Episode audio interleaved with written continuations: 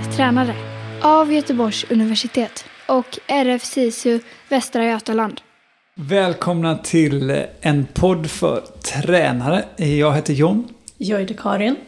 Och idag ska vi prata om tidig specialisering. Mm. Varför är det spännande? Eh, dels därför att det är ett begrepp som eh, används på väldigt många olika sätt. Ehm, och där det inte finns någon, tycker jag, tydlig definition av vad man faktiskt menar inom idrotten mm. med tidig specialisering. Eh, och det gör att det lätt blir missuppfattningar och ja, men att det används på fel sätt. Vi börjar med att definiera det. Ja. Alltså, Ge en definition. Så för mig är tidig specialisering att man helt enkelt väljer att hålla på med en sak. Och sen vad det innebär för hur mycket man gör det eller vad målsättningen är har inte så stor betydelse utan det är att du har valt en aktivitet, i det här fallet en idrott då, eh, som du vill göra. Eh, för mig ligger inte så mycket elitsatsning i ordet specialisering. Nej, och det, det finns många definitioner. Mm. Om vi ser i forskningen så, så används också olika definitioner. Mm. Det ena är att vi har det här som du pratar om. Okej, men tidig specialisering det är faktiskt att välja en idrott och, och så göra den. Eh, det kan också vara att du väljer en idrott och satsar för att utvecklas och bli bra i den. Mm. Allt inom den ramen. Vi ska skilja på, och det kommer vi göra nu, alltså allt vad som innebär tidig specialisering och vad man gör inom ramen för tidig specialisering. Som kanske inte alltid har med just specialiseringen att göra. Mycket av specialiseringen i idrott, i alla fall senaste åren, har varit att tänka att för att bli duktig så behöver du mängdträning. Mm. Eh, så det kommer från det som vi pratade om, eh, deliberate practice. Alltså det är en teori som är en expertteori.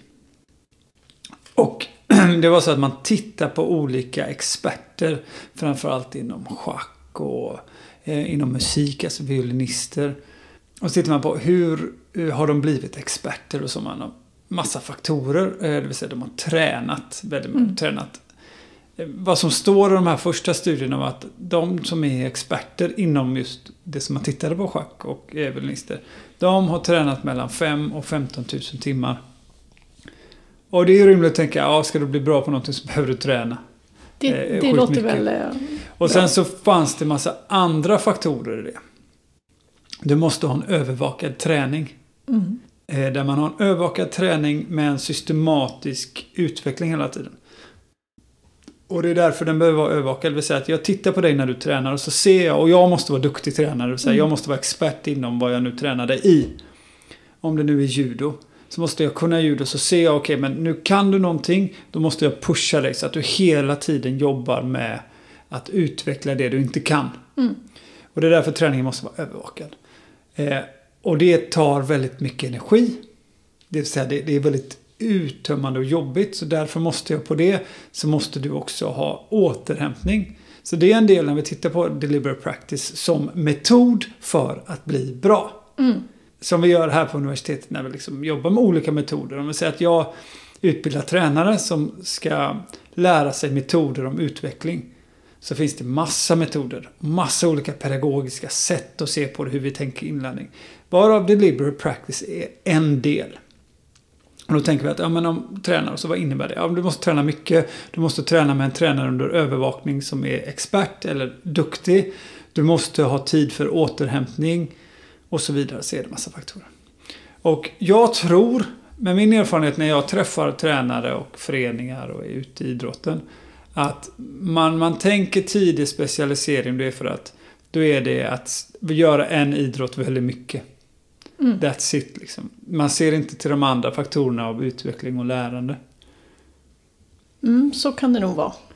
Och det hör oftast ihop, nu kommer den långa kopplingen, det hör ihop med selekterande eh, verksamheter där man har representationslag. Om du tänker elitklubbar mm. inom lagidrott då, de ofta selekterar eller finns individuella idrotter också. Där man har representation, det vill säga jag ska ha de bästa 15-åringarna i mitt lag. Och då säger man det här är elitverksamhet, här ska vi specialisera. Så då kommer man in i de verksamheterna och så är det fokus på liksom att träna mycket av den idrotten. Men ofta när man pratar om tidig specialisering så finns det någon slags lite negativ klang i att specialisera sig och träna mycket av någonting. Men där finns det också som en kritik mot idrotten som den är uppbyggd idag. Man pratar om att man ska hålla på med många olika idrotter och det finns forskning på att de som blir bäst har hållit på med flera olika idrotter. Och man skulle ju kunna ställa frågan varför krävs det att man måste hålla på med flera olika idrotter? Borde inte varje idrott kunna erbjuda en utvecklingsmiljö som ger allt det som krävs för att bli bra? Om det är det som är målet. Eller en miljö som har allt för en utveckling där man mår bra. Alltså vi måste, vad är incitamentet till att man ska hålla på med fler idrotter? Dels kan det vara det sociala, att träffa andra människor och finnas i olika miljöer. Men vi har ju också en eh, socioekonomisk fråga i det här. Det kostar rätt mycket att hålla på med flera idrotter. Borde inte man kunna kvalitetssäkra verksamheten i varje idrott så att de fyller de behov som barn och ungdomar i idrotten, oavsett vad målet är med idrotten, får det de behöver. Jag ska försöka ställa mig på andra sidan och försöka eh, vi ska försöka reda ut på varför det är så att vi ska hålla på med många idrotter. Mm. Eh, det vi vet är att det har gjorts en del forskning på svenska idrottare förr. Vi ska prata om en annan generation. Mm. Eh, och det här är viktigt att ha med sig när man, man pratar om forskning. att vi måste liksom se var, här kommer, var kommer forskningen ifrån och när är den gjord och vad kan man applicera. Och sen så ska man inte ta några förhastade beslut om att själv kunna liksom avgöra om man säkerställer hur mycket som är överförbart och så vidare. Men, men just den här forskningen, de har ju tittat på elitidrottare. Och vi pratar om generationen typ Peter Forsberg. Ja. Eh, det vill säga 70-talister. Mm man tittade dem. Och då var det att nästan alla våra svenska framgångar, vi hade en period på 90-talet eh, där vi var väldigt framgångsrika. Eh, dels inom fotboll, friidrott, eh, you name it. Mm. Alla idrotter. Som vi håller på med i Sverige, skulle jag säga mer eller mindre. Vi var framgångsrika. Så tittar man, okej okay, men vad, vad har de gjort liksom för att, för att bli bra? Mm.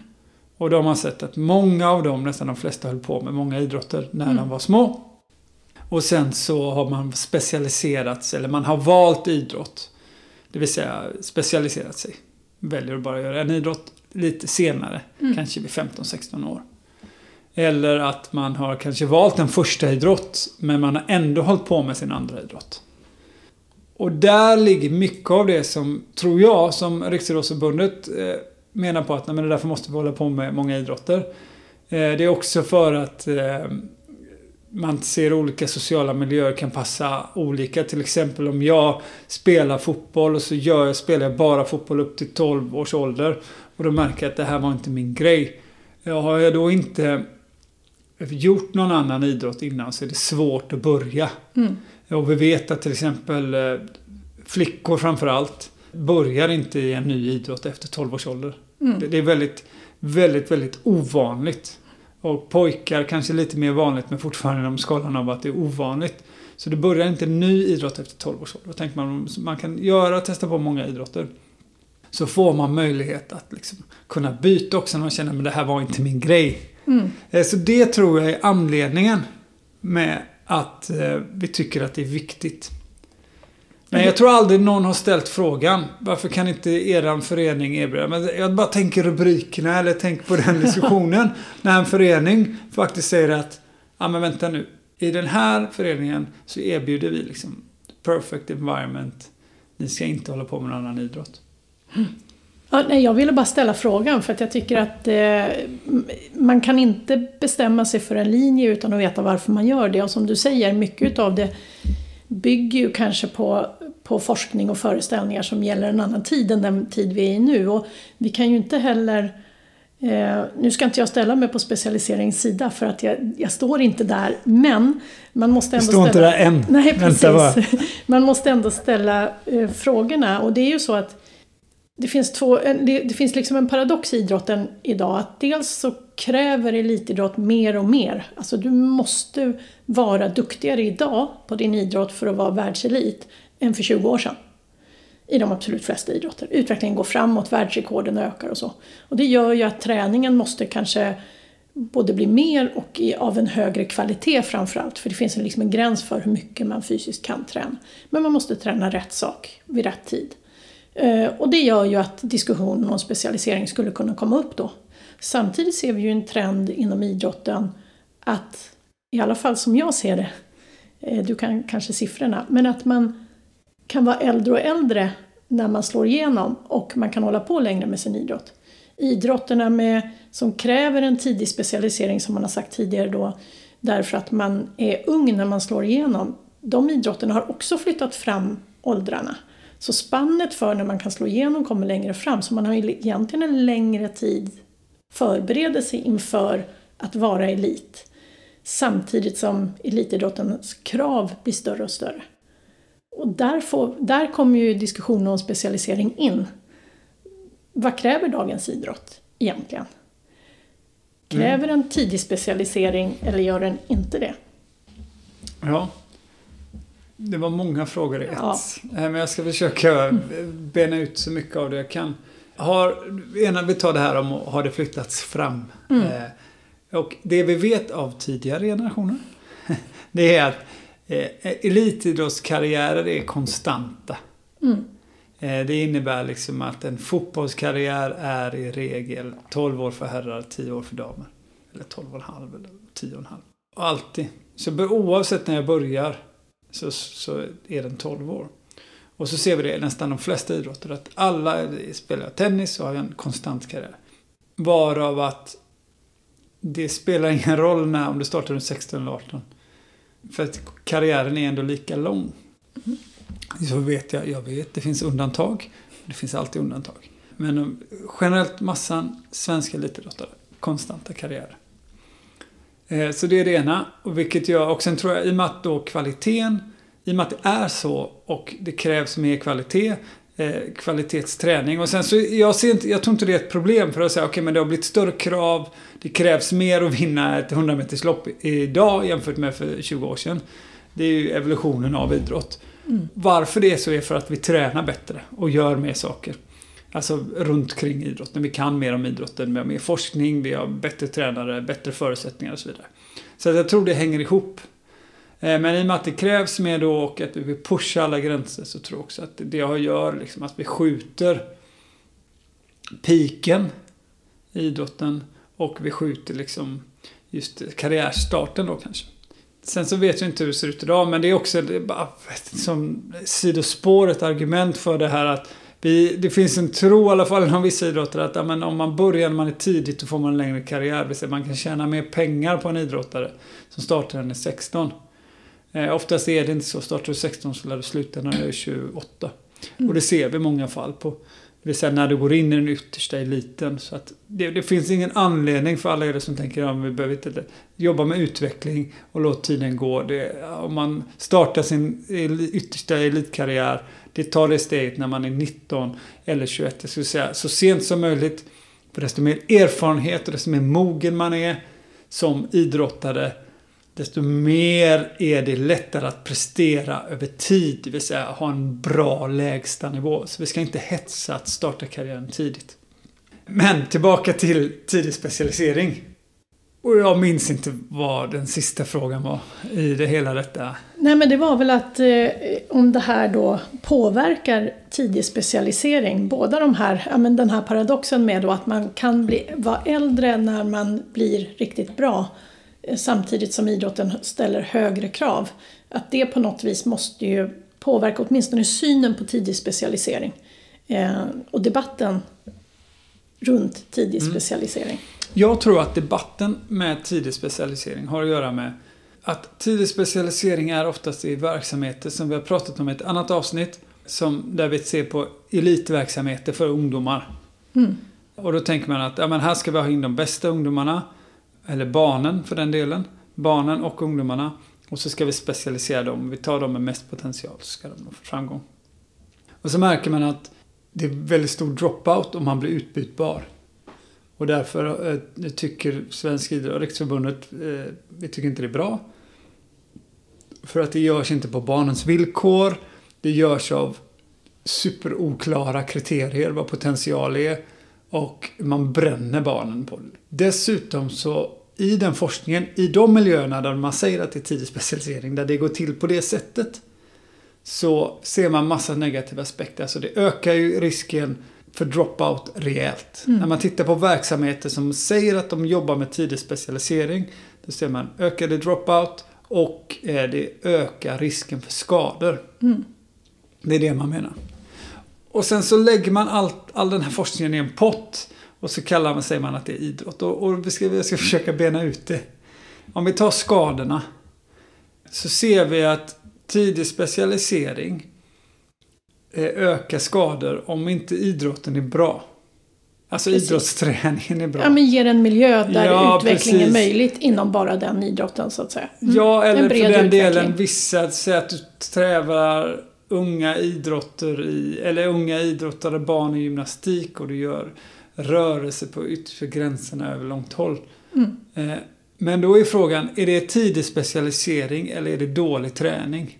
Precis. Eh, eller om du har friidrottare som blir skadade eller om du har fotbollsspelare som, som går in i väggen och så vidare. Som barn och ungdomar. Är det verkligen tidig specialisering som är problemet eller är det att det är dålig träning? Och då är vi inne på det jag sa att om en förening kan erbjuda en bra kvalitativ träning från tidig ålder så kanske det funkar med tidig specialisering.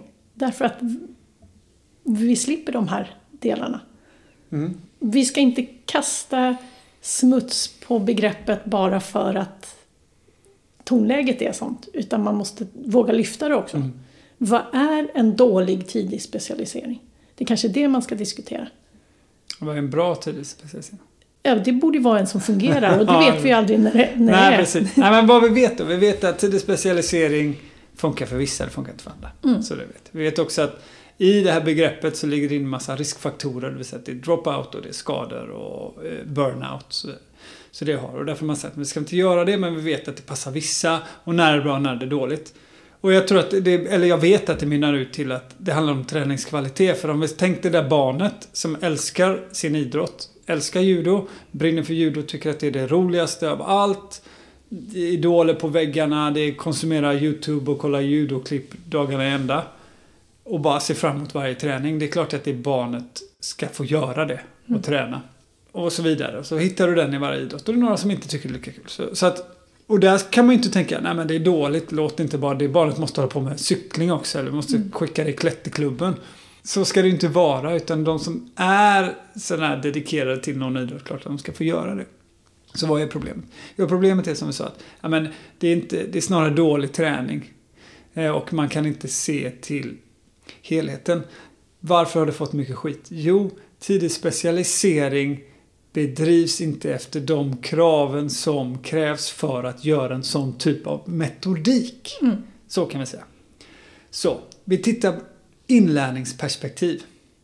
Eh, vi är tränare och vi ska lära våra barn och ungdomar en idrott. Det är ju att vara tränare. Yep. Och för att göra det så finns det massa olika metoder. Det vill säga, ska du lära dig matte så ska du dels hitta eh, problemlösning, du ska kunna gångertabellen utan till du ska kunna räkna löv, vad det nu är. Du ska kunna massa olika saker. Så så är det ju en idrott. Du ska kunna massa olika saker. Och också för att utvecklas i idrott eftersom det inte bara att vi kan titta på fysiska färdigheter. Du ska också kunna fungera i en grupp. Du ska kunna stå i kö. Du ska kunna acceptera eh, din roll. Och så vidare. och så vidare. Så att, att lära sig sin idrott är mycket också socialt, fungera socialt och bygga ett lag. Och om vi tittar på tidig specialisering så kan vi se det som en, en metodik för att någon ska lära sig. Så jag som tränare. Problemet är att vi sällan har tränare som har kunskapen för en sån metodik. Mm. För då är vi oftast inne på det vi pratar om deliberate practice, det vill säga många timmar att göra. Där jag som tränare behöver vara expert på idrotten. Och inte bara på idrotten, jag behöver vara eh, duktig eller expert eller mm, grym kan vi använda, på att lära ut. Mm. Jag behöver kunna påpeka fel, eh, jag behöver kunna rätta till felen, jag behöver kunna se hela tiden styra den här utvecklingen och pusha, pusha gränserna. Jag måste veta när det är enough, jag måste veta när det ska vilas. Och jag måste kunna planera hela tiden för att trycka upp gränsen hela tiden. det är någonstans. Och där ligger tidig specialisering. Idag så tror vi att, eller jag uppfattar att man pratar om tidig specialisering bara som bara du måste göra samma idrott hela tiden. Och det är väldigt mycket timmar. Så fokuserar man mer på timmarna än kvaliteten. Och, och det är klart att det är lättare att göra timmar. Det är svårare med kvalitet. För kvalitet kräver ju oftast väldigt erfarna och utbildade tränare. Men ska jag vara lite provokativ då? Ja, kör. Så är det ju så att om vi ser det från det hållet, då är det ju så att om man då säkrar upp med att hålla på med många olika idrotter, då är det ett sätt att med lite tur inte bara bli tränad fel. För då utgår vi ifrån att alla tränare inte har den här expertisen. Utan att om jag då istället tränar för lite halvbra tränare i tre föreningar så kanske inte alla gör samma misstag. Och då kanske inte jag blir skadad eller övertränad eller tröttnar. Alltså, nu, nu provocerar jag lite, jag är medveten om det. Men det skulle ju i princip kunna vara en kritik mot föreningen, alltså vår folkrörelse och det ideella ledarskapet. Att vi litar inte på tränarna. Utan det är bättre att man är hos fyra olika halvbra tränare än hos en halvbra tränare. För då kanske inte misstagen blir lika ja, fokuserade på samma sak. Ja, och det är frågan vilka krav, alltså vilka krav ställer vi på tränare? Mm. Och det är ju faktiskt så att när du kommer till en ideell förening när du är barn och ungdom så har du en tränare, oftast en förälder som, gör, som är intresserad av idrotten. Och det som förväntas är att det finns lite kunskap om idrotten, det vill säga om det är fotboll eller judo. Och sen så kan man få stöd i utbildning det vill säga hur du kan bli lite bättre på att eh, kunna idrotten. Det vill säga de flesta stegutbildningar, det vill säga att judo, tränarutbildningen eller fotbolls eh, handlar ju om idrottsspecifik kunskap. Det vill säga mm. vad fotboll är eller vad judo är och hur man ska göra det bättre. Det är sällan pedagogiskt. Det handlar inte om hur barn lär sig. Utan det handlar om hur man spelar fotboll. Och då är det den kunskapen vi förväntar och vi kan inte förvänta oss mer egentligen. Eller kanske vi kan, men det är tveksamt. Och, och i den hänsynen så, så jag, vill skydda tränarna lite här. Jag vill mm. försvara tränarna. Eh, att, eh, vad kan vi förvänta oss av tränare? Ja, och jag tycker ju att oftast så är det så att om man går stegträningar inom en idrott så börjar de ofta med att man blir barntränare. Sen blir man ungdomstränare. Så stegen följer ålder. Så den kortaste utbildningen det är för att träna de minsta barnen. Och sen får man mer och mer utbildning ju bättre de man tränar är. Vilket ju blir lite bak och fram. För det kanske är när vi har den största bredden på våra barn, det är när de är som yngst. De har inte valt än, utan vi har alla sorter. Det kanske är då vi ska ha den största kunskapen bland tränarna. Ja, och det tror jag finns många exempel på det. Det vet jag inom flera idrotter. Ja, och då pratar vi om problem, ja, men inte problem, men som svensk idrott, det är vad svensk idrott är unik inom det att 96% av alla barn är någon gång med i en idrottsförening. Mm. Det vill säga alla, mer eller mindre, idrottar. Eh, så har vi inte i andra länder. Där är idrotten ett privilegium, det vill säga mm. du betalar dig in. Eh, du har andra, helt andra typer av verksamheter. Och betalar du så ser vi också en annan typ av krav på resultat. Man säger så. Eh, dels för att det finns ett mindre urval. Så du behöver liksom hantera det på ett annat sätt. Eftersom det inte där folkrörelsen finns inte då. Och då har man ju oftast, så betalar, då kan du betala tränare som är utbildade. Så har du vä, alltså mer utbildade tränare på desto yngre åldrar det är. Medan förväntade annan kunskap av liksom, eh, elittränare, seniortränare, då, då är det mer management och sådana hanteringar. Men just när det kommer till pedagogik, fotbollskunskap, så har man den kunskapen i yngre åldrar. Mm. Eh, men vi har ju en ideell rörelse i Sverige där vi alla får chans. Och det är också vår styrka därför Sverige är så framgångsrika som de är, så många idrotter. Det vill säga vi har medalj i varenda idrott i det här landet. Det är inte bara unikt med tanke på hur många, eh, att vi inte är så många invånare men också just att bredden. Mm. Vi har konstant liksom eh, medaljer i olika idrotter. För att vi har ett stort ur, eller vi har det här breda rörelsen, folkrörelsen, ideella ledare. Så det vi tar oss ju ännu långt på de här ledarna. Och nu tappar jag tråden, men det gör ingenting. Eh, men vi pratar om tidig specialisering, ska tränarna, ska man fokusera på en. Jag tror att, eh, eller jag tror att nyckeln är att, återigen det som vi har pratat om tidigare, individanpassa, vi, vi måste kunna göra det. Men tidig specialisering är ju... Jag, jag tycker jag vill ta upp en annan grej med den, nämligen något som ibland stör mig. Man tror att tidig specialisering, för det blandas ofta upp med det här elitistiska. Mm. Och så tänker man att det är en kortsiktig. Men jag skulle säga tidig specialisering eller specialisering. Jo, sen specialisering är att du väljer idrott sent, tidig specialisering väldigt tidigt. Så att man tränar på det här sättet, att man ska specialisera. Som krävde allt det här. Det kräver ju långsikt. Mm. Det vill säga, det kräver ju långsikt. Och jag lovar att vi har miljöer som är jättebra på detta. Men då tittar man, ofta så ser man dem på annat sätt. Man ser att de tar, man tar hand om de här barnen och ungdomarna på ett annat sätt. Och vilket också krävs. Men man specialiserar sig ändå. Mm. Eh, Men det krävs ju lång tid. Om vi tar de här tio åren som exempel.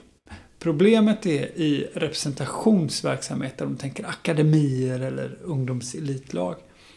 Det är att det är, det är på kort sikt. Då säger man så här, nu ska vi specialisera. Och så har man en verksamhet som är representation där man ständigt byter ut barn och ungdomar. För att man behöver ha de bästa spelarna här och nu för att de representerar någonting. Eller att man tror att det är de bästa som har potentialen trots att man byter ut dem hela tiden. Så att, ja, det, den ekvationen ska vi inte lösa nu. Men vi förknippar oftast specialisering med sådana här typer av verksamheter som, där barnen blir utbytbara. Tänk akademi, fotbollsförening, eh, vilken du vill. Det är ju två stycken motpoler. När du byter ut och representerar kontra specialisering som är långsiktigt. Alltså man kan ju säga att en, en akademi som byter ut sina spelare skulle kunna säga att liksom själva verksamheten är specialiserad. Men barnen får inte en möjlighet att specialisera sig för det är inte deras val. Men för det, specialisering handlar ju om att ett sätt att lära sig, en metodik att lära sig någonting. Lär du dig genom att du är i olika sociala sammanhang, lär du dig genom att fokusera på en sak. Mm. Det är liksom så här motpolerna. Lär du dig efter att du behöver ha din kognitiva förmåga. Och så finns det massa olika pedagogiska syner på hur barn och ungdomar lär sig. Och specialisering är ett sätt, en metod så, för att lära sig någonting.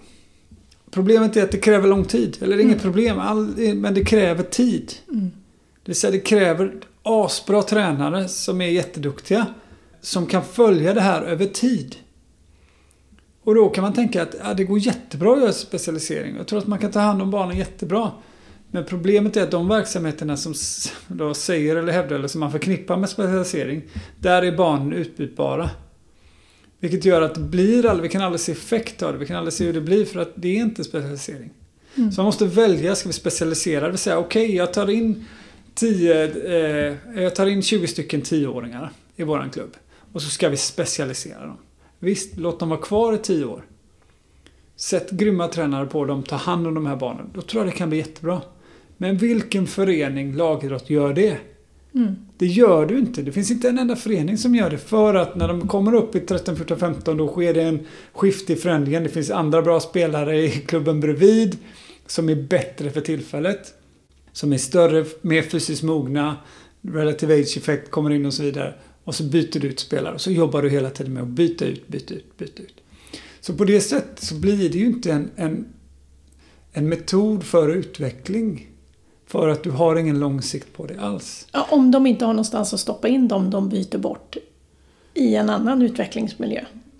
Ja, men som jobbar, då ska ju den också jobba med den här specialiseringen. Ja, jobba vidare med de individerna. Ja. Men vi har ju det ett annat... Nej, men så att jag tror att jag så här, det finns... Jag kan släppa det. Mm, nej, kör på. Så jag tror att, vad ska jag säga, tips eller vad som är viktigt. Vi kan jobba med specialisering och vi ser framgångsrika och, eh, miljöer som jobbar med specialisering. Och det är oftast det här du inte har chans att byta ut.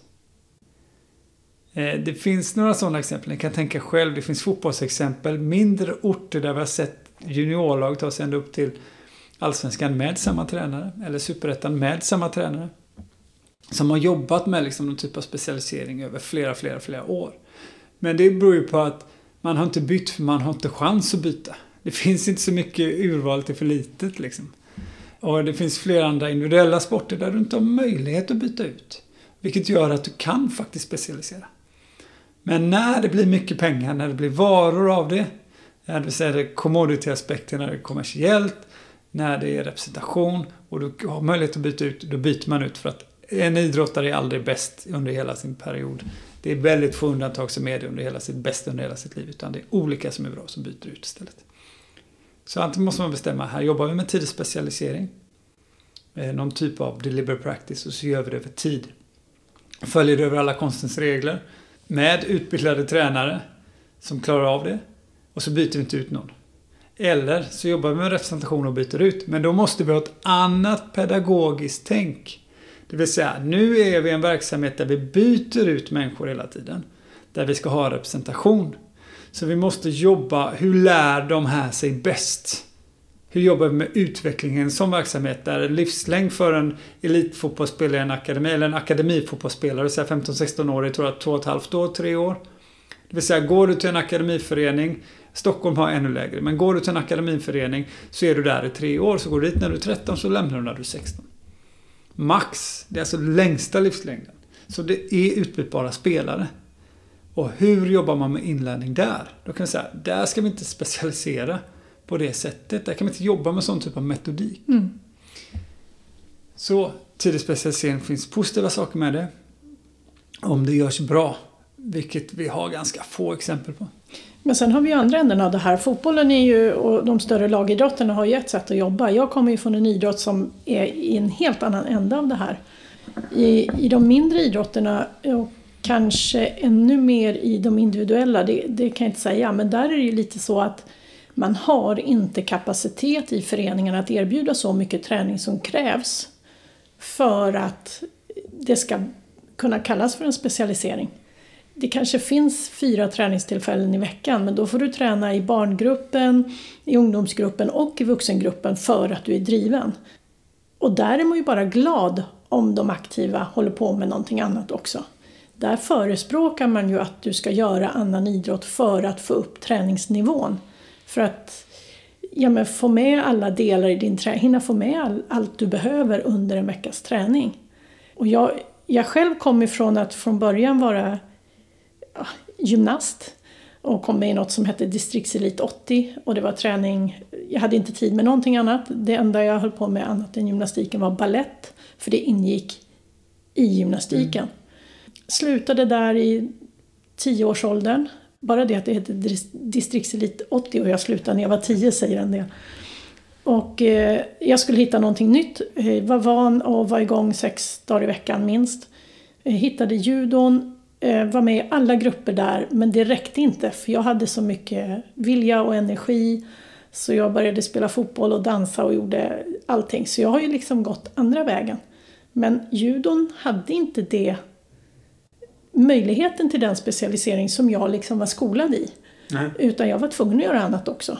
Så de idrotterna har ju en annan problematik där man faktiskt måste hitta annan verksamhet för sina aktiva för att man ska komma upp på en nivå som kanske möter de krav som ställs för att man ska få med sig allting i unga år för att kunna fortsätta mot elit, om det är det som är målet. Jag håller med dig. Och det här är någonting som svensk idrott behöver se över, framförallt på de här mindre idrotterna eller på sargade verksamheter.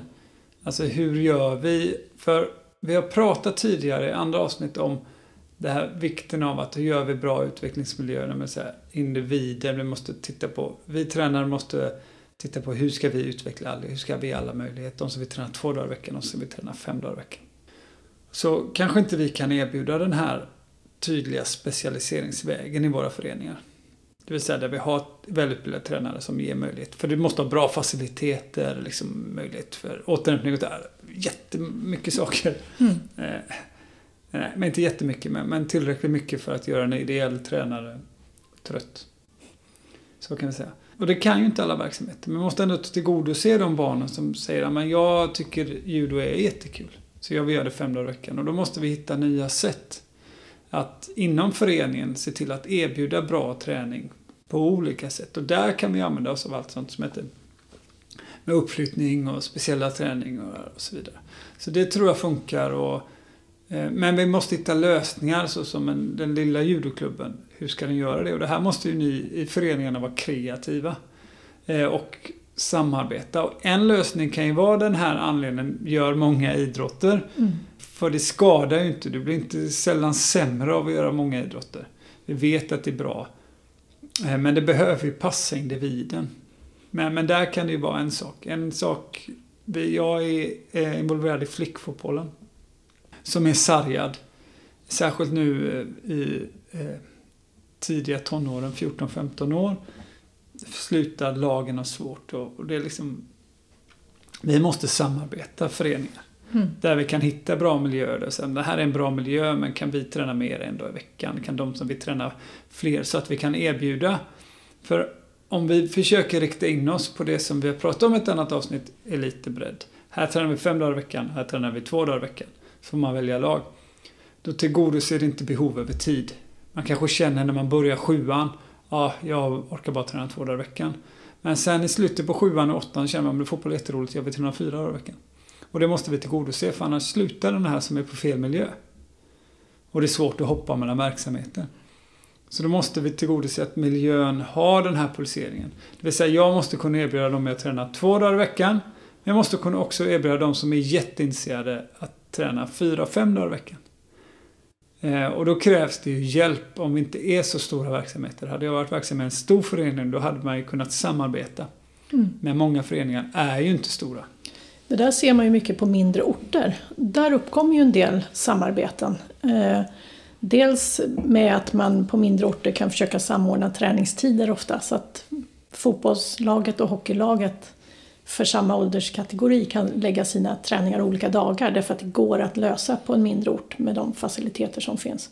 Men också samarbeten, det jag har varit med om, där man samarbetar över idrottsgränserna med ungdomsgrupper för basträning, alltså fysisk basträning kan man göra tillsammans mellan olika idrotter så att de som vill träna lite mer kan gå på onsdagar och köra fysträning som en ledare håller i. Men det är ungdomar från olika idrotter som är där, men det är de som vill träna lite extra.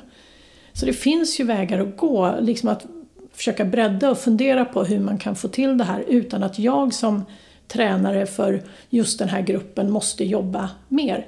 Jag kanske, vi kanske kan lägga till en träning på föreningen där vi bjuder in från olika grupper eller olika idrotter där vi kan vara fyra tränare som, som på ett rullande schema håller i träningen. Jag behöver inte vara där varje gång. Det kostar mig inte en dag i veckan till utan kanske en dag i månaden till. Så det finns ju vägar att gå. Precis, och vi ska inte vara rädda för att träna mycket.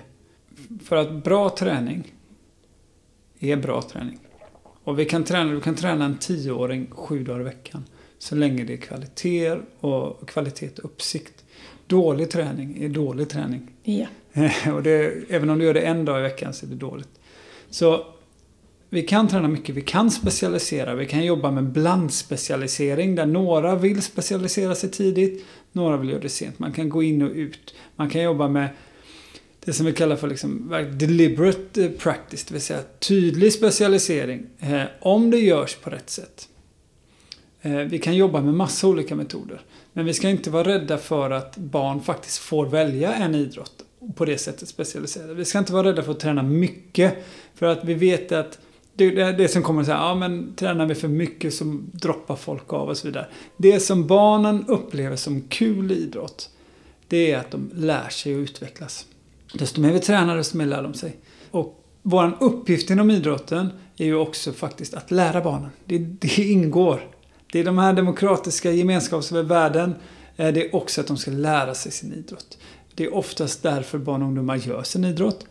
Att de vill lära sig idrotten eh, och vill vara i ett sammanhang, socialt sammanhang. Så det är båda de två. Så båda är såklart lika viktiga. Eh, men vi måste också i det här tillåta de som inte tycker att fotboll eller judo är det roligaste som finns. Men tycker att ändå det är kul att lära sig och komma ner och träna två dagar i veckan. De måste också få göra det. Så vi måste hitta den här mixen i miljön. Och med det sagt så måste vi jobba med vår träningsmiljö. Mm. Så är specialisering dåligt? Ja, om det görs dåligt. Eh, är specialisering bra? Ja, om det görs bra. Precis vill ni veta mer om det så finns det alla möjliga chanser för er att utbildas. Vi har dels kurser här på universitetet där vi pratar om allt från pedagogik och psykologi och olika typer av ledarskap där man får just prata om den här metodiken. När ska man välja rätt metodik och vad innebär metodikerna? Det finns också kortare eh, utbildningar via RF SISU i tränarskap och ledarskap som ni kan eh, titta upp. Allt finns på hemsidan. Det finns länkar där ni hittar det här eh, avsnittet. Det här är en podd för tränare. Tack för idag. Tack för idag.